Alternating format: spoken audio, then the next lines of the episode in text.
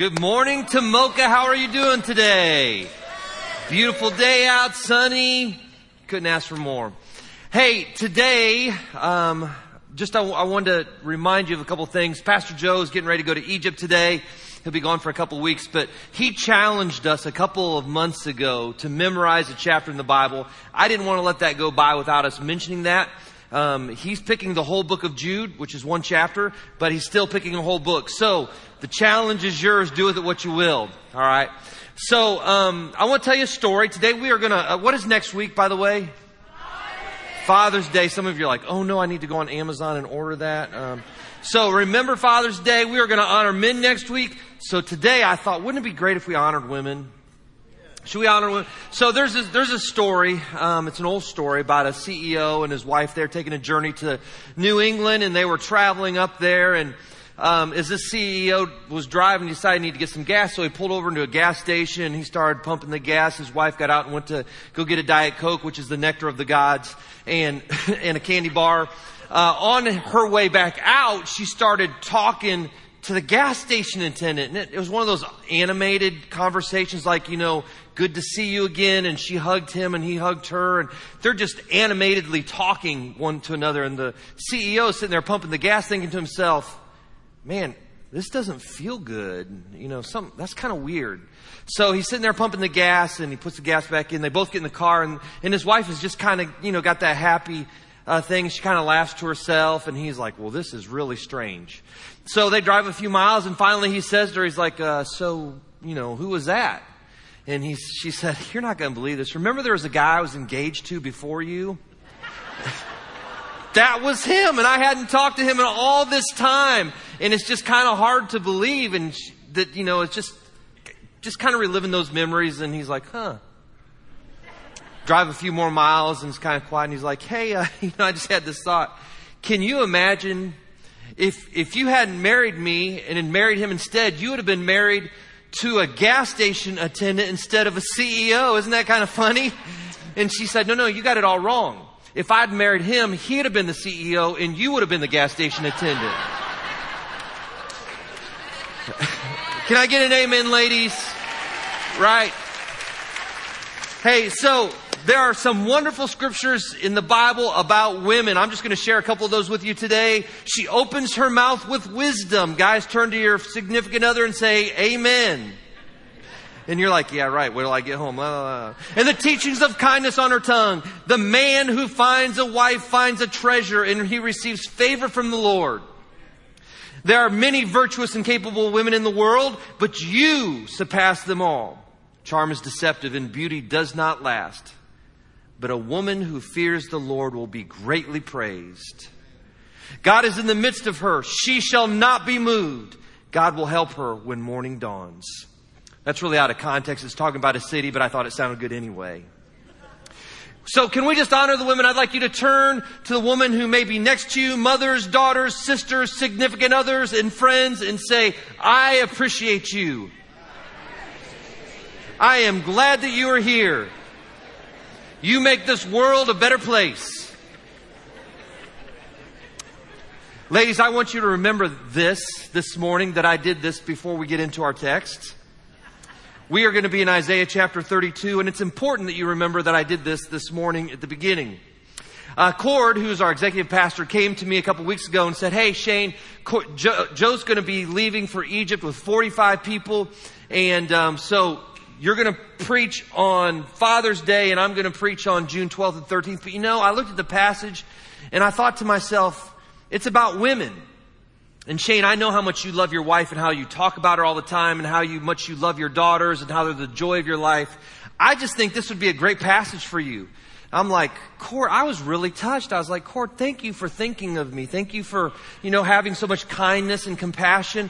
I, you know, I am honored that you would do that. I would love to do that. And so we switched. And then I went back to my office and read the passage.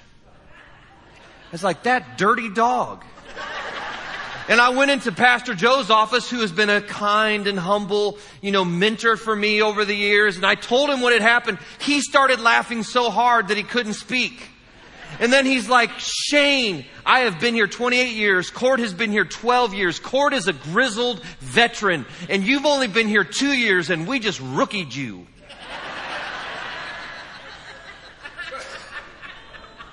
so let's look at this wonderful passage together, ladies. Listen, you women who lie around in ease. Listen to me, you who are so smug. In a short time, just a little more than a year, your, you careless ones will suddenly begin to care. For your fruit crops will fail and the harvest will never take place. Tremble, you women of ease. Throw off your complacency. Strip off your pretty clothes and put on burlap to show your grief. Beat your breast in sorrow for your bountiful farms and your fruitful grapevines. For your land will be overgrown with thorns and briars. Your joyful homes and happy towns will be gone. The palace and the city will be deserted and busy towns will be empty. Wild donkeys will frolic and flocks will graze in the empty forts and watchtowers. The word of the Lord, ladies and gentlemen. If you came here today for encouragement, you are welcome. Now listen, understand that we are running through the book of Isaiah this year. And we know, I said last time I had the privilege of speaking that Isaiah chapter 29 through Isaiah chapter 35 is a prophecy to Jerusalem about the punishment that awaits them. Now, this passage at first blush kind of seems pretty harsh when it comes to the criticism of the women of Jerusalem that Isaiah is talking to. It's like he's saying, Hey, listen, you lazy ladies. You're just lying there on the sofa eating bonbons while watching Days of Our Lives. The Lord is going to smite you. And I don't even know what the word smite means, but it sounds bad to me. But in the context of this passage, you need to understand what's going on. These women that he is addressing have become accustomed to the finer things in life because their husbands, their husbands have taken advantage of the poor and the oppressed among them. And what Isaiah is saying to these women is he's saying, ladies, you are complicit in your husband's treachery. What this passage is about is two things accountability and a shared journey. Now, I'm going to speak to, to married people in just a second because that's who this, mess, this passage is kind of talking to. But I know that in, in a room like this, there are a lot of folks who are singled, divorced, widowed, singled again, and it may not be your choice. You know, it's hard. I was single till I was almost 39 years old. In fact, I got married one month before I was 39 so that I could say I got married when I was 38. Being single is hard, right? It's not something that many of us enjoy. And so there's a lesson for us single people here as well as married people, and that's this. If you are single, you still need a relationship. You need a best friend. You may not be able to choose the time the place to get married or getting married. You may not have chosen to be single in your present situation. But that doesn't mean that you can't be invested. That doesn't mean that you can't be engaged. And if you are here today and you are looking for that best friend, maybe you are looking for um, that person of your dreams, and hey, it's a large church, maybe you'll find them here. I like to be a Yenta.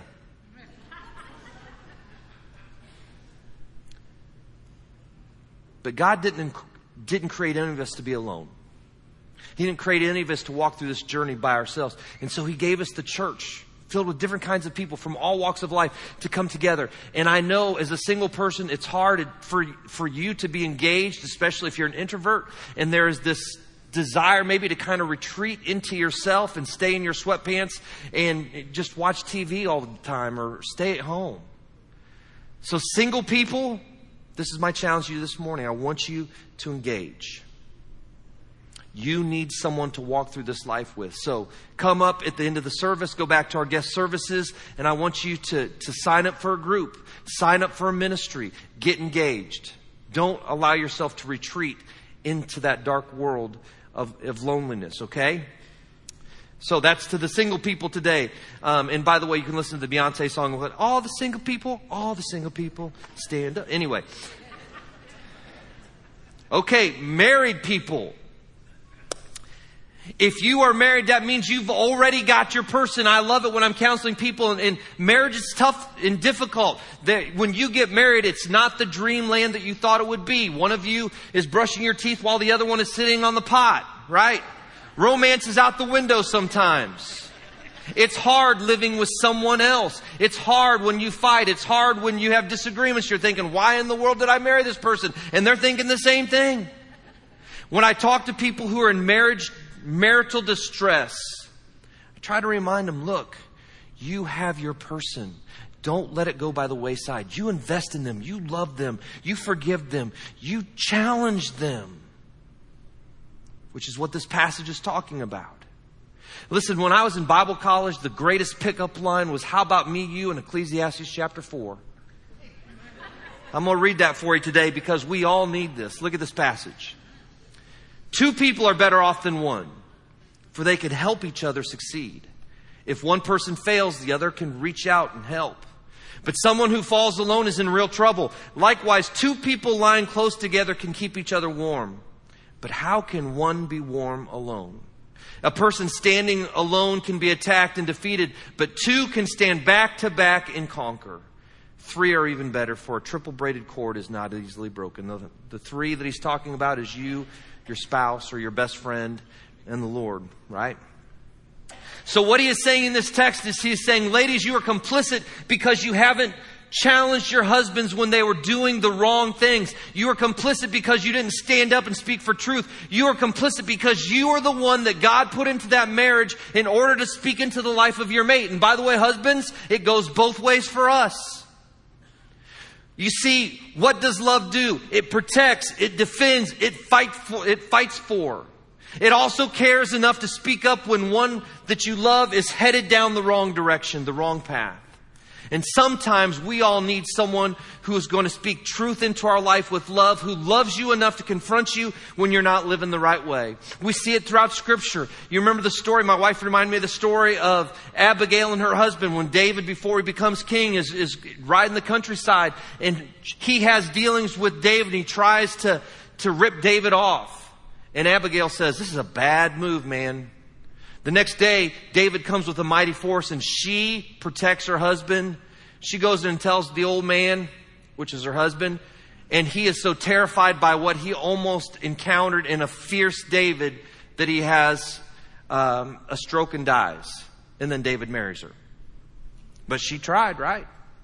Remember the story of King David after he has the affair with Bathsheba? Um, he's just kind of trying to fly under the radar. He thinks that nobody knows. Nathan the prophet comes to him, one of his best friends, and he confronts him and he's like, look, you are living in a sinful way. You need to come back to the Lord. You need to make this right. He loved David enough to confront him with a hard truth. And when you are in marriage, when you are in a friendship relationship with somebody that is your best friend, you should not be complicit in their sin. Don't let it go without being spoken to. Because when you love someone, you're will, you love them enough to challenge them. You love them enough to have the, the difficult conversation.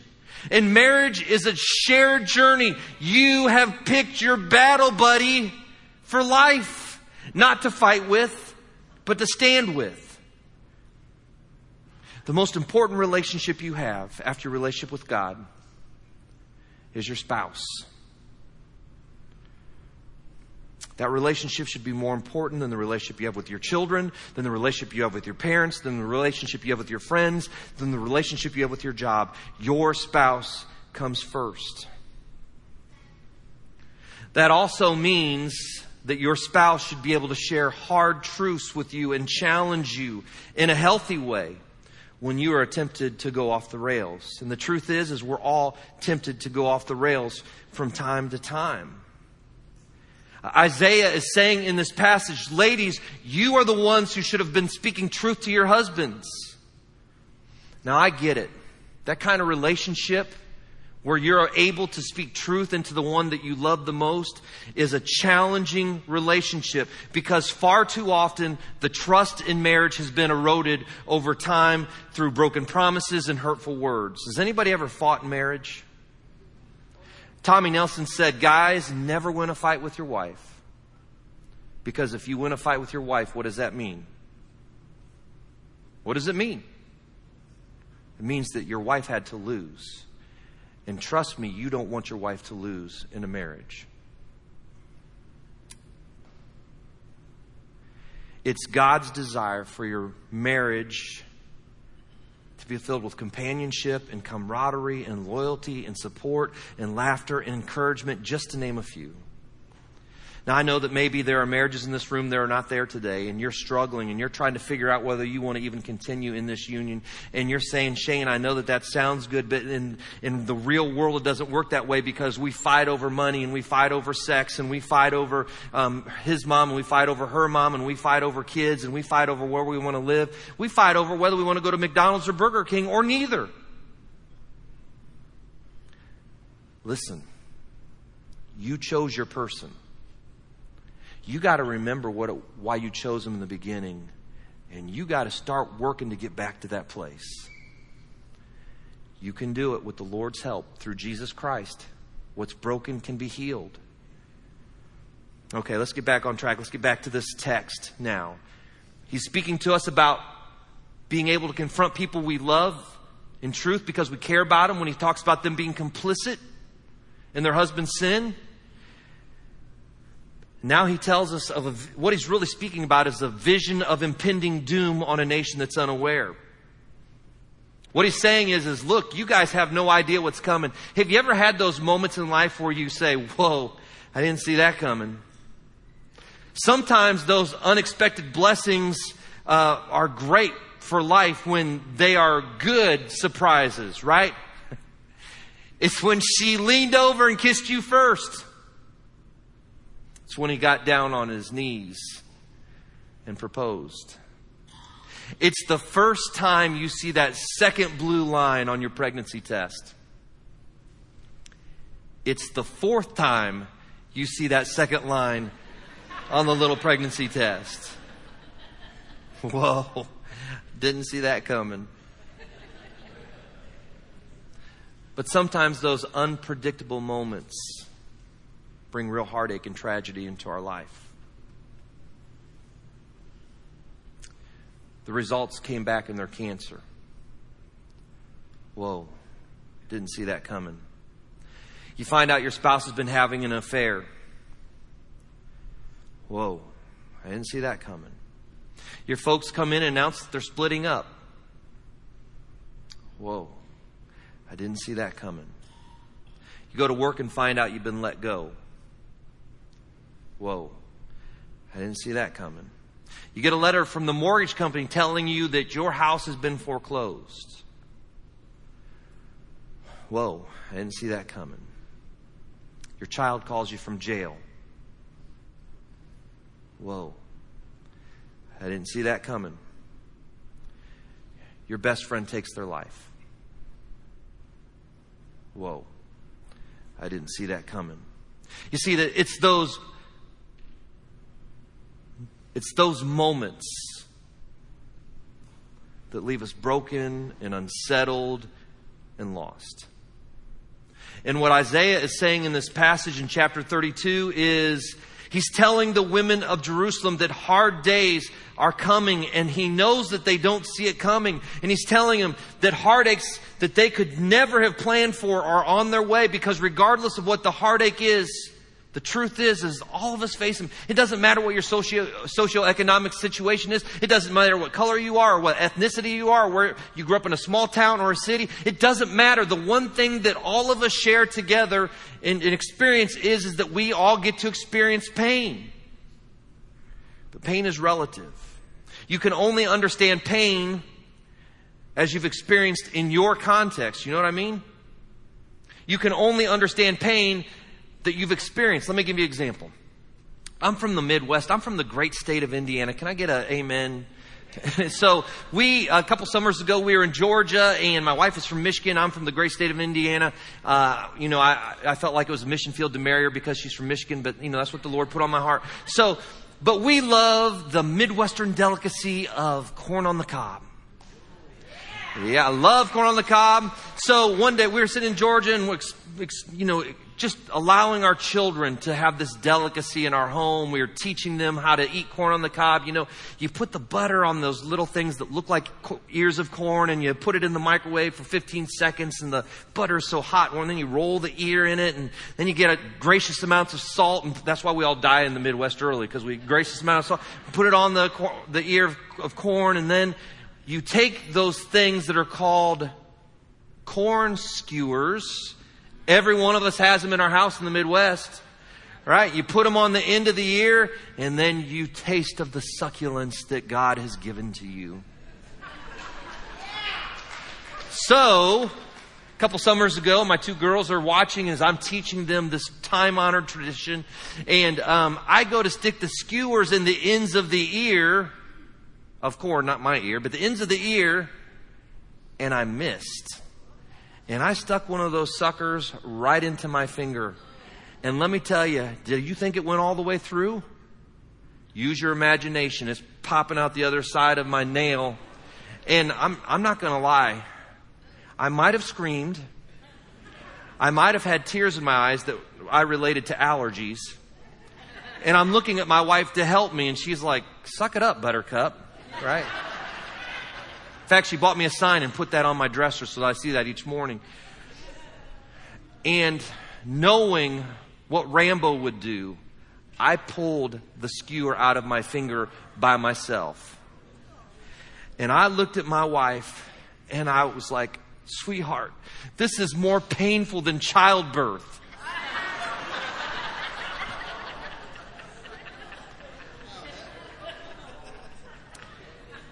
And I think her response, I can't recall exactly what she said, but she was neither amused nor impressed. Ladies, can you understand that? Here's the deal. Pain is relative. We can only understand pain in our context by what we've experienced. It's relative. The first time you skinned your knee, did it hurt? The first time you skinned your knee, you were in pain, but you could never even begin to comprehend the pain of reconstructive knee surgery until you've had it. You could only understand the pain of a skinned knee. Do both hurt? Of course they do. And what Isaiah is saying is, is you are going to have pain in your life that's going to come unexpectedly, unexpectedly to you, and you have no idea the amount of pain that you're going to have to suffer. So get your life right. So get your life right is what Isaiah is saying to the nation of Israel and specifically to Jerusalem and specifically to these wives of these men who have caused great grief in their country. He's saying, live the life that God has called you to. Stop being distracted and lulled into a sense of apathy because of the comfort of life. He says it's time to repent. Now, repent sounds a lot like a church word. We speak Christianese from time to time in here. We don't even know what we're saying. We just know that other people say these words and that people smile and nod when they're said. So we say these church words, these Christianese. We talk to each other. We don't really know what we're saying, but we think that it sounds good. Maybe we heard it from an elder in our church. Maybe we heard it from our grandparents when they prayed. Whatever. We speak Christianese. And the word repent kind of goes along with fire, hell, brimstone, burning, gnashing of teeth, all of those wonderful adjectives. And then we have repent. The word repent simply means changing direction. If I'm headed this way, it means changing direction and heading back to the way that I need to go. And friends, when the Bible tells us to repent, when Isaiah is talking to these people, he's saying you need to turn back to God. Turn away from what you're doing. Turn back to God because friends, this is the truth. Our repentance isn't for God. It's for you.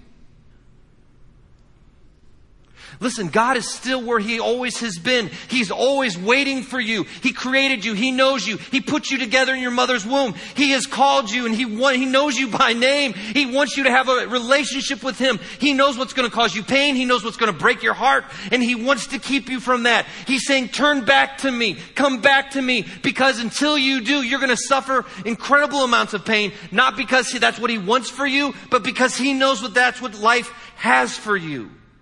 Repentance isn't for God. He doesn't need to repent.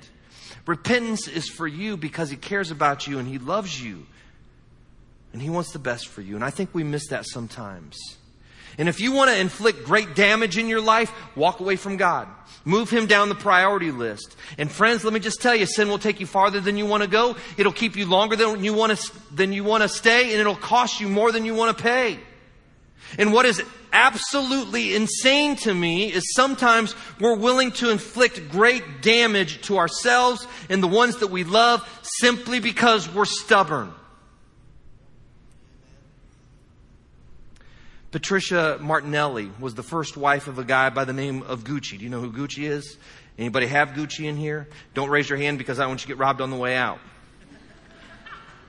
But she was his first wife. Gucci, after being married for a time, decided to have an affair on her, and so she decided to hire a hitman to execute him. And they did. And she and the hitman both ended up going to jail. After 14 years of jail, since she's not the one who pulled the trigger, they came to her and offered her an early release, but the contingency was she had to be willing to work in the prison to get release. You know what she said? I've never worked a day in my life. I'm certainly not going to start now. And so she sat in prison for another five years until she finally fulfilled her sentence. She would rather sit in jail and not work than have freedom and be released. Here's the deal when we sin, we create prisons of our own hands. We hold on so tightly to that addiction, that illicit relationship, uh, the harsh words, the way that we treat people, the way that we engage with God, that we build prisons for ourselves. And sometimes we are so stubborn that we are unwilling to give that sin or that foothold up to the enemy. We don't want to release it. We don't want to get better. We don't want to feel that priest because we want to hold on to that addiction, that sin, that, that prison, those shackles. And God wants to give you freedom. Cord said a few weeks ago, I think he said this. If he didn't, then don't tell him that I said this. But I think this is what he said. Bible says it anyway. Confession is the first step to healing. Every 12 step program that's ever been created in the history of humanity says the very first step to getting over an addiction is what? Acknowledging that you have a problem. Hi, my name is Shane and I'm addicted to loving my wife.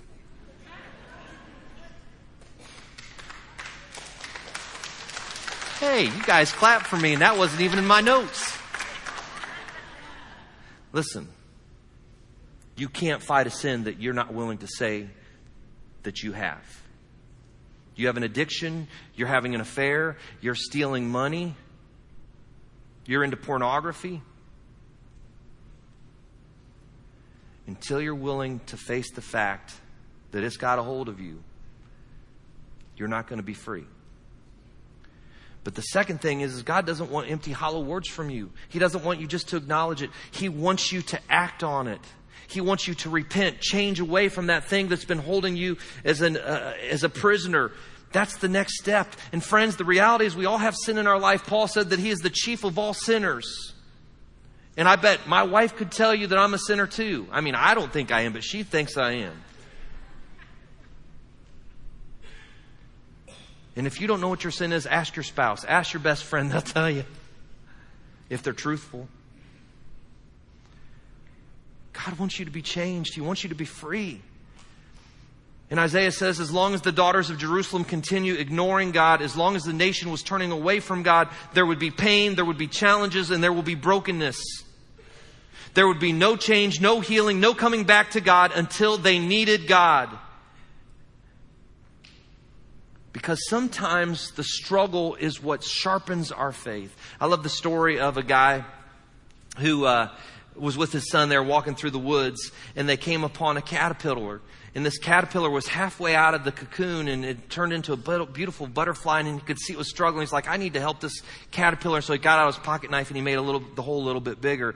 And when he did that, out fell a half-formed caterpillar, half blob that fell to the ground. What he didn't know is that it's through the struggle of getting through the cocoon that the butterfly pushes fluid through its wings uh, to make them strong enough to fly. And it's the struggle that transforms it from the caterpillar into the butterfly. Sometimes we have to go through that process of fighting to find healing. Maybe that's why Paul says in Romans chapter 5, we can rejoice too when we run into problems and trials, for we know that they are good for us. They help us to learn to endure, and endurance develops strength of character in us, and character strengthens our confident expectation of salvation. C.S. Lewis, Lewis was a, a skeptic who became a Christian, but he didn't get married till later in life. In fact, he was older than I was, which was like ancient, right? But he writes in the uh, in his book, The Problem of Pain, he says, God whispers to us in our pleasures, speaks in our conscience, but shouts in our pains. It is his megaphone to rouse a deaf world.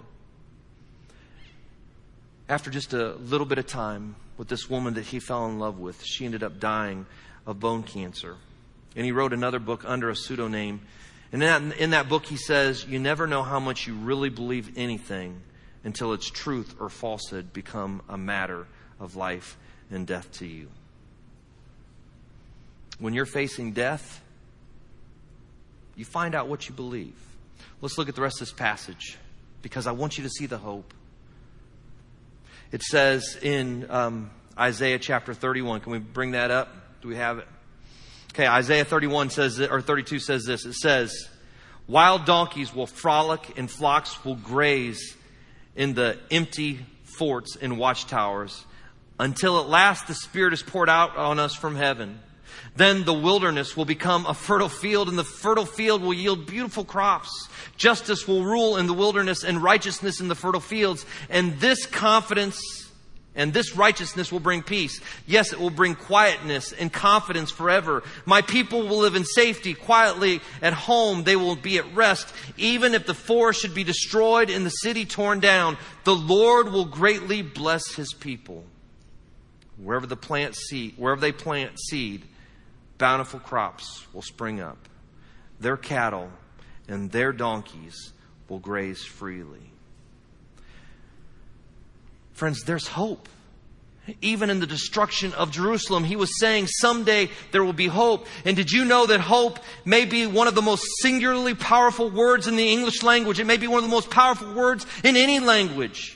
When the Spirit is poured out from heaven, that which has been ravaged will be restored. I don't want you to miss that. When there is hope, when the Spirit is poured out from heaven, those that have been ravaged will find restoration. When your life has been destroyed, God can bring peace and beauty back into it. When your life has been damaged, He can reconstruct it. When your life has been shattered like glass on the street, He can take those pieces of broken glass and build a beautiful mosaic.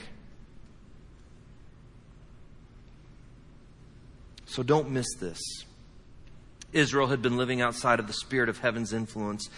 And when the hard times came, the people will turn back to God. When the Spirit is poured out from heaven, a change will take place. First in the nation, the hearts of the people, and then, then in their circumstances. So here's the application, right? I'm going to leave you with if your life has been devastated by circumstances or even your own choices, if you repent, if you confess and then repent, God can make what's broken beautiful again.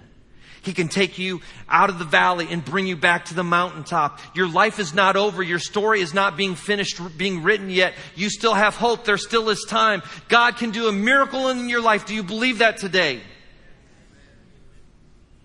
I don't know how many of you saw America Has Talent this last week, but in it there was a young girl. Her name's Jane Markowiski, who's 30, and she performs by the stage name of Nightbird. In the last couple of years, she's faced cancer three times.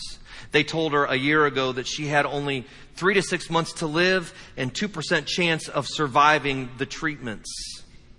But she believed that God was going to give her a miracle. Now, she stood up she had a conversation with Simon. Um, she told her story, and um, she said, I don't want people to define me by my pain, by my circumstances. Basically, that's what she said. She said, You can't wait until life is hard, isn't hard anymore before you decide to be happy. Now, what you may not know is that she used to lead worship. She is a Christian. She is committed in the midst of her cancer struggle, her husband left her and divorced her.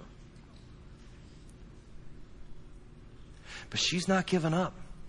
They said, I can't believe you only have 2% chance of living. She said, Hey, 2% is better than 0%.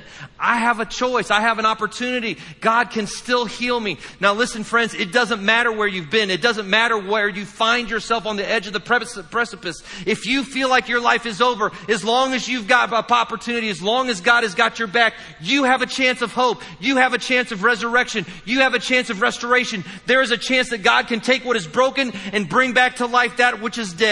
You have an opportunity as you live in the presence of God Himself. So don't give up. Don't back down. Don't quit the fight because He's not going to quit on you. He's still going to be where He is. He's still going to be waiting for you. He's still going to be calling out to you. He knows your name. He created you in your mother's womb. He has a plan for you. So don't give up.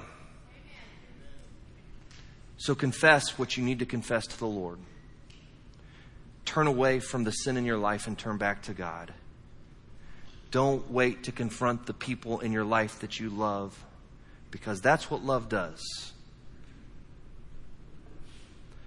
Friends, today the Lord has given you a challenge. Will you take it? Let's pray. God, I just thank you so much for the way that you love us. And God, thank you for never quitting on us. Thank you for not giving up. Thank you for not throwing us on the trash heap of eternity.